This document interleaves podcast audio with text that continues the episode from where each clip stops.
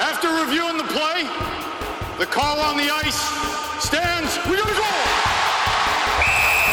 goal! Okay, fellas, we are set to go. Let's go! We are kicking. Watch the blue! Yeah. There we go. Yeah, baby. Number 47 for Boston. Both guys, 5 minutes each for fighting. Please move it. Please move and play the play. I'm not going to admit that I made a mistake. I think I'm bang on then. I'm bang on. Okay, gentlemen, play ball. Watch it here. Good checking, guys. That's good play. If you were looking for the big free agent signings, they have not happened yet. Normally, that's a July 1st tradition, but of course, the calendar has shifted in the NHL. So, Josh, I guess we're going to have to wait a couple of more weeks before free agent frenzy begins and to see which new referees and linesmen are signed on for next year. Hey, you know what? Why not? We need a little expansion draft kind of action there for the officials. We've got some officials that were former players. So, throw it out there. Cast that net a little bit wider. I'd like to see that, actually, to have, an expansion draft and a protected list and everything for officials. I think that would be a lot of fun and interesting. Yeah, they could, target certain guys that they think are very mobile guys or guys with good judgment or maybe some guys that they just don't want to call penalties anymore. Tom Wilson, welcome. You are now a linesman. Congratulations on your promotion. Yeah, I don't know about that. This is the Scouting the Refs podcast. It's brought to you by Manscaped. There are special savings available for you with our Manscaped partnership. If you use our special code, it's not a secret code, but it is a special code for savings for you. You receive 20% off your order and free shipping. We mentioned July 1st, and we're now into full summer and holiday mode in both Canada and the United States, celebrating the birth of these two countries. Enjoy a happy, safe celebration for both. We've also got the Stanley Cup Final going. It's the championship. It's a fun time of year. We have seen great crowds in both cities that have rejoiced in celebration for their team. Now, Josh, I have not personally tried this.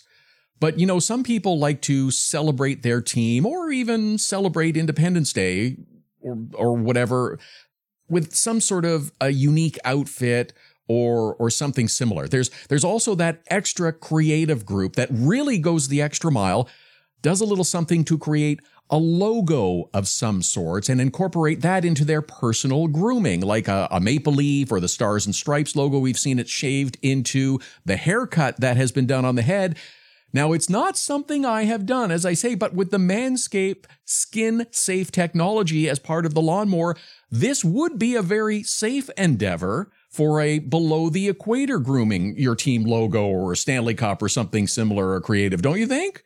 Absolutely. I mean, that is truly going the extra mile there. And you're right. You've got the tools you need for whatever approach you're going for there. And I do like that the lawnmower does have the different adjustable settings. So you can go close or you can go a little less close. And I guess if you're artistically inclined, you can use those to your advantage and get a little crafty in your trimming. If you don't want to go that route, then know that you are using any of the high-quality Manscaped products that will give you comfort and confidence going forward. The lawnmower is fantastic. The weed whacker is great. All the crop products are good. They are the perfect package for your package. Oh, maybe there's a new slogan there. What do you think? Nailed it. Absolutely nailed it. And it's spot on because you're right, Todd. You've got all you need to take care of things and to make not only the area comfortable, but to have the lotion or the crop preserver and the things to keep it fresh, comfortable, and all around a little bit more maintained and a little bit nicer of a neighborhood. Don't miss this opportunity to save. Go to the website now, manscaped.com. Use our code REFS. Get 20% off and get free shipping. Please make sure you're following our social channels. For Josh, it's at Scouting the Refs on Twitter and on Instagram, and of course, scoutingtherefs.com on the World Wide Web. For me, it's at Todd Lewis Sports on Twitter and Instagram. Yes, we welcome email questions as well. heyref@scoutingtherefs.com. On this week's episode, the refs that made the cut, move along, nothing to see here. Does Shea Weber have a pre-authorized payment plan set up? Sergachev for interference, is it enough? And where's the NHL Ref Award? I saw the awards given out, but I did not see any given to guys in stripes. That's a bummer, right? I know. I keep wishing that the league would embrace the officiating the way the KHL does with their Golden Whistle Award, and to recognize these guys and, you know, pick a guy who's been a top performer, pick a guy who's gone above and beyond, give them a shout out, give them some celebration, some recognition during the awards ceremony. They're out there on the ice. They are the third team, and they're not getting any positive recognition. They're getting some attention, not always positive, but why not take advantage of the NHL awards? It's such a controlled environment anyway that it'd be a great opportunity that they could really recognize some standout officials. So one day, Todd, we'll keep carrying that torch for the NHL officiating awards. I agree. Okay, so let's recognize and say congratulations to those that are working the Stanley Cup Final. Unfortunately, however, one of most people's favorites is not part of that group, and that would be Wes McCauley, who did not work in the semifinals. He is not working in the final again this year. It was Frank Saravalli who revealed in a story that Wes McCauley has apparently tested positive for COVID. You noted weeks ago that he was missing from the roster. I had not seen that reported anywhere else, but we wish Wes well and hope that he is on the road to recovery. Yeah, big loss for the NHL. I mean, Wes has been one of their top guys, one of their go-to officials, working 8 straight cup finals. He missed one because of injury, but he was still named in hopes that he would be able to return. So this is the first time since 2012 that we've had a McCauley-free Stanley Cup final, and certainly a big loss from the NHL's officiating roster standpoint. So hopefully he'll be in top shape for a good, healthy, complete recovery and return for next season. Yes, absolutely. Okay, let's rewind just a little bit, if we can, here to last week's podcast. Josh and I engaged in a spirited discussion, we'll say, about what we expected from NHL Commissioner Gary Bettman's regular media availability that takes place prior to Game 1 of the Stanley Cup Final. For those that simply say he never really answered the questions about officiating, I don't think you're looking deep enough into this one. I thought the commissioner was at his absolute best. In fact, I think he really enjoys and relishes the opportunity to get together and to have those covering the final pitch questions at him. I'm not saying that all that cover the league are cheerleaders, but many are. And Mr. Bettman was brilliant in his opening remarks to tamp down cries of outrage even before the Q&A started.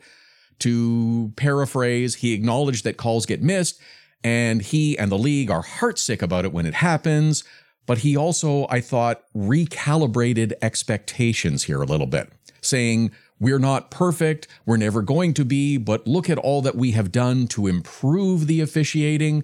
He mentioned adding a second referee, but I think that one's pretty much past the statute of limitations, don't you think? But he said there's more video and constant feedback and training. I thought he handled what was going to be a bit of an ambush, I think, rather brilliantly. Yeah, you have to imagine that he knew it was coming, right? There's been so much buzz around officiating in the Stanley Cup playoffs that there's no way that Bettman and his team weren't preparing. And rather than wait for the questions, they jumped in front of it. And he's right. You know, Bettman made some great points there.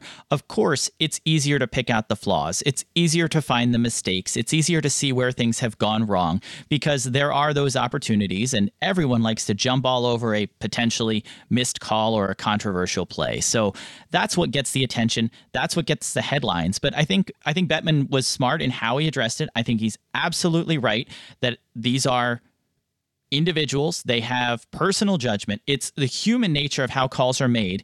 And he mentioned, and I'm glad that he did, that officials do constantly get critiqued. They constantly get feedback, and they are held accountable for the calls they make or the ones they miss. It's not something that we see publicly. It's not something that the league broadcasts out there. And I understand why they wouldn't.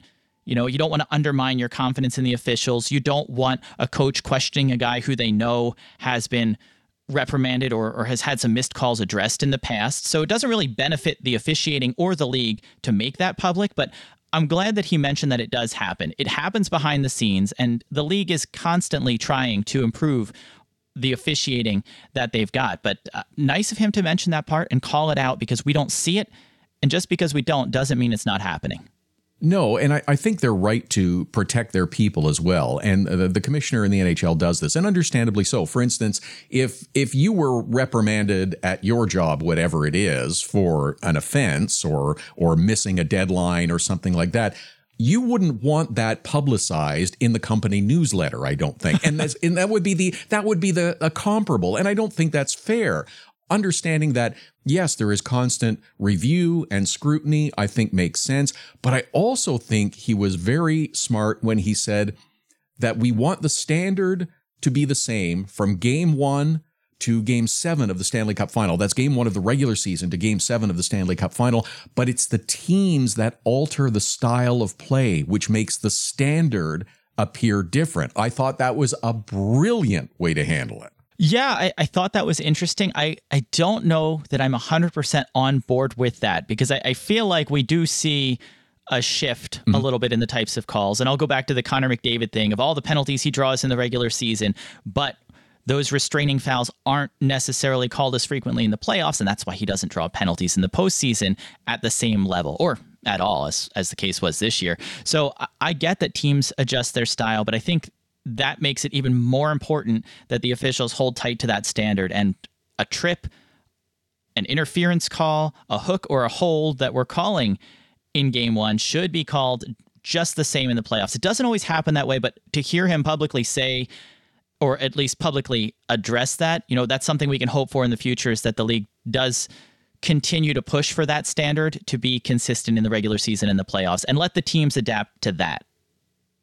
There's always room for improvement, I think, and I believe that officials will say that as well. And honestly, I don't believe anyone is more heartsick about missing a call than these individuals that work as hard as they do. They take the same pride in their game as the players do out on the ice. But maybe rather than saying there's nothing really to see here, maybe let's find a more formal and ongoing process to make improvements. Consult with the guys that are on the ice and others to find ways to improve rather than denying there's any reason to be upset, I think. You're absolutely right, Todd. The officials want to get the call right. And there's nothing worse than going into the room during intermission and seeing a replay and going, oh boy, I missed that one. Whether it was positioning, whether it was what you thought you saw in the play. So yes, they absolutely want to get the calls right. But I think it would be wonderful to get officials' feedback on where they feel opportunities are. You know, do they want league and team support to crack down on specific rules, or should things be called a different way? And I'm not even talking rulebook changes as much as just confirming that everyone's on the same page with the standard. Like Bettman mentioned, we hear a lot about the teams and what the teams want. We want to make sure we're hearing what the officials want too, and getting their opinion and their thoughts on how things are going on the ice. And you don't want to give them rules that are harder to enforce or make things more challenging for them to do their job out there, but you certainly want to make sure that's in line with what the teams and the league are expecting on the ice. You're getting players commenting about it as well. Connor McDavid, who picked up an award or two earlier this week, mentioned it. Sidney Crosby also had some comments a couple of months ago as well about officiating. And again, they're looking for consistency. And I think they're trying to help, and I hope they're listening. Yeah, and in both cases, it was nice. I mean, these guys are both very diplomatic in their comments, but nice to hear them supporting the officials themselves and understanding that the referees have a hard job. These are real-time calls on the ice. The game is so quick. Positioning is so important. They don't have the luxury of those of us sitting at home and watching 4 different angled replays on our TV to make a call or to question a call. So nice of them to acknowledge the tough job that the officials have, but at the same time in their comments, put out there that they have concerns around consistency with the league. And that is not just an officials thing. That's a league thing where you do need to look at it holistically with the hockey operations folks and the teams and the board of governors and the officials and the players and try to get that standard right and make sure that that's what's being enforced on the ice. So I think they've done it very diplomatically, and I'm glad to see them calling it out, because that the only way it's going to get addressed is if we have players, especially high profile players, mentioning it.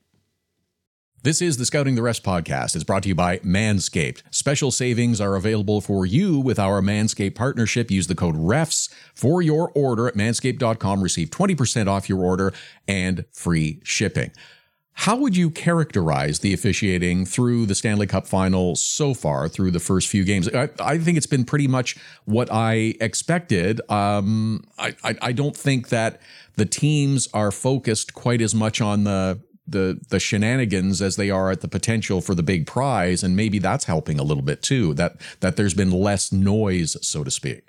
Yeah, that usually does seem to factor in, that as the stakes get higher, there's less room for nonsense. And we do see penalty totals drop typically in the Stanley Cup Final as a result. So I think the games have been well officiated. I think you've got a great veteran group here. You know, we have a couple officials making first, second trip to the finals. Eric Furlatt, of course, working his first Stanley Cup Final, but some veterans out there as well. And I think they've been calling it even, calling it tight, calling it close. There have been missed calls, certainly, as there always will be. But I think you've seen the officials trying to keep it fair and equitable. And I don't mean equitable in the sense of 3 penalties to 3 penalties, as much as that standard being the same for both teams, and trying to make sure that the game's being called the same way on both sides of the puck. And I think they've done a great job of that so far. Now, of course, there are a couple of calls that will pick on, if you will, and suggest that maybe these are the ones that have gotten a little bit of attention, whether it's a call or a missed call. Let's begin with Shea Weber and the slash that took place on the back of Nikita Kucherov's legs. It was a missed call. Video doesn't lie. It was there. It happened. And when it's looked at by player safety, it is certainly worthy of a $5,000 fine that he was assessed.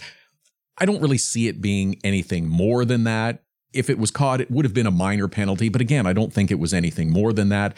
And you know what? Shea Weber, as I mentioned at the beginning, probably has an account set up already with player safety. So it's just automatically deducted. Yep. And a well-deserved fine. I mean, he earned it. He got every ounce of chop out of that for his $5,000. So he was frustrated late in the game, trailing by 3. I think it was 4-1 at the time, and already shorthanded.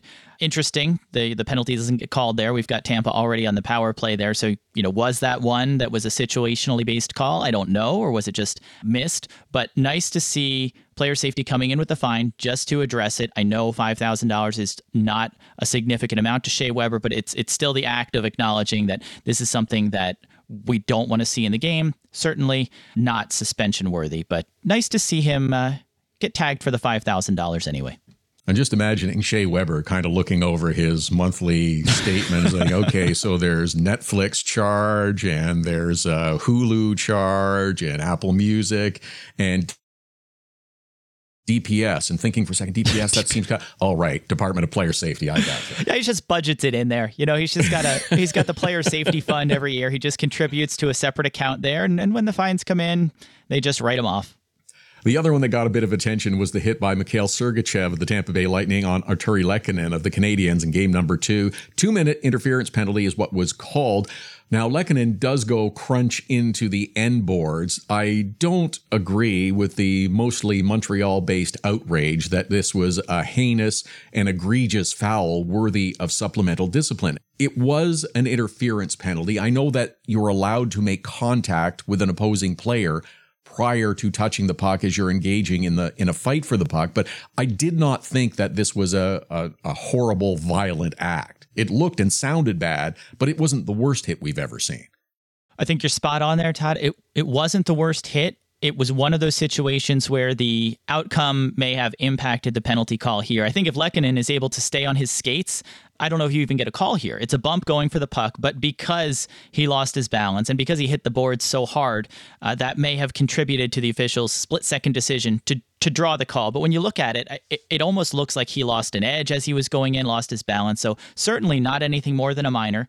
I can absolutely understand and agree with the minor penalty call because of how it looked, but yeah, not a significant call. One, though, that when you see a player who's potentially injured, certainly it makes you want to reevaluate it. But we want the officials penalizing the act, not necessarily the outcome. As unfortunate as it is when you have a player hitting the boards dangerously and potentially suffering an injury, sometimes it's the result of the hit, and sometimes it's just a really unfortunate outcome that comes from a legal or maybe not quite as devastating of a play as we saw here from Sergachev.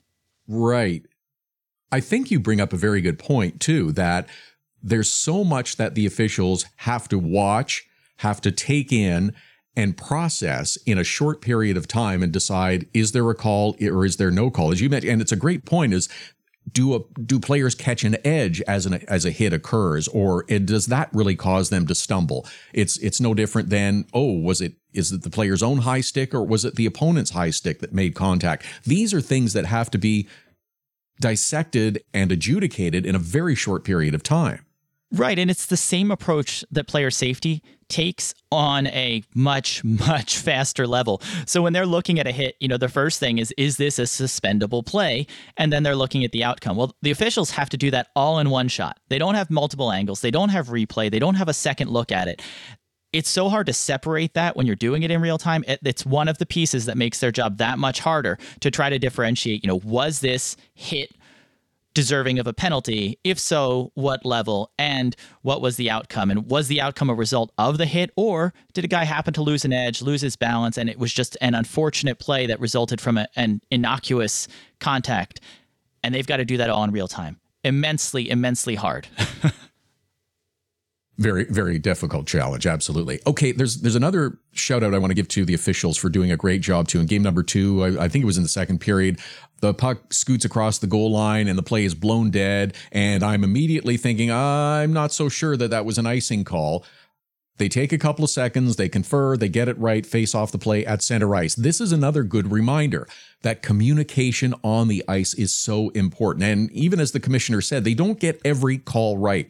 And I think that hybrid icing, it's got its benefits, but it's very challenging and very difficult at times for the linesman to get right. So after a chance to have the quick conference, they decide it's incorrect, they face off at center ice. And everyone's okay with that. This is not a life or death choice or decision. It's not about taking away a prime scoring opportunity. The only advantage really gained is possession. So let's face off at center ice and have a go at it again. And everybody moves along. It's not a big deal. That's exactly it. You want to get the call right. And if you know you're making the wrong call, once you've got additional information, whether it's the referees, the other linesmen, somebody else weighing in on the ice, the whole point is to get the call right. And if you're not getting it right on an icing call, you're dropping the puck at center. So we had 2 veteran officials in that game.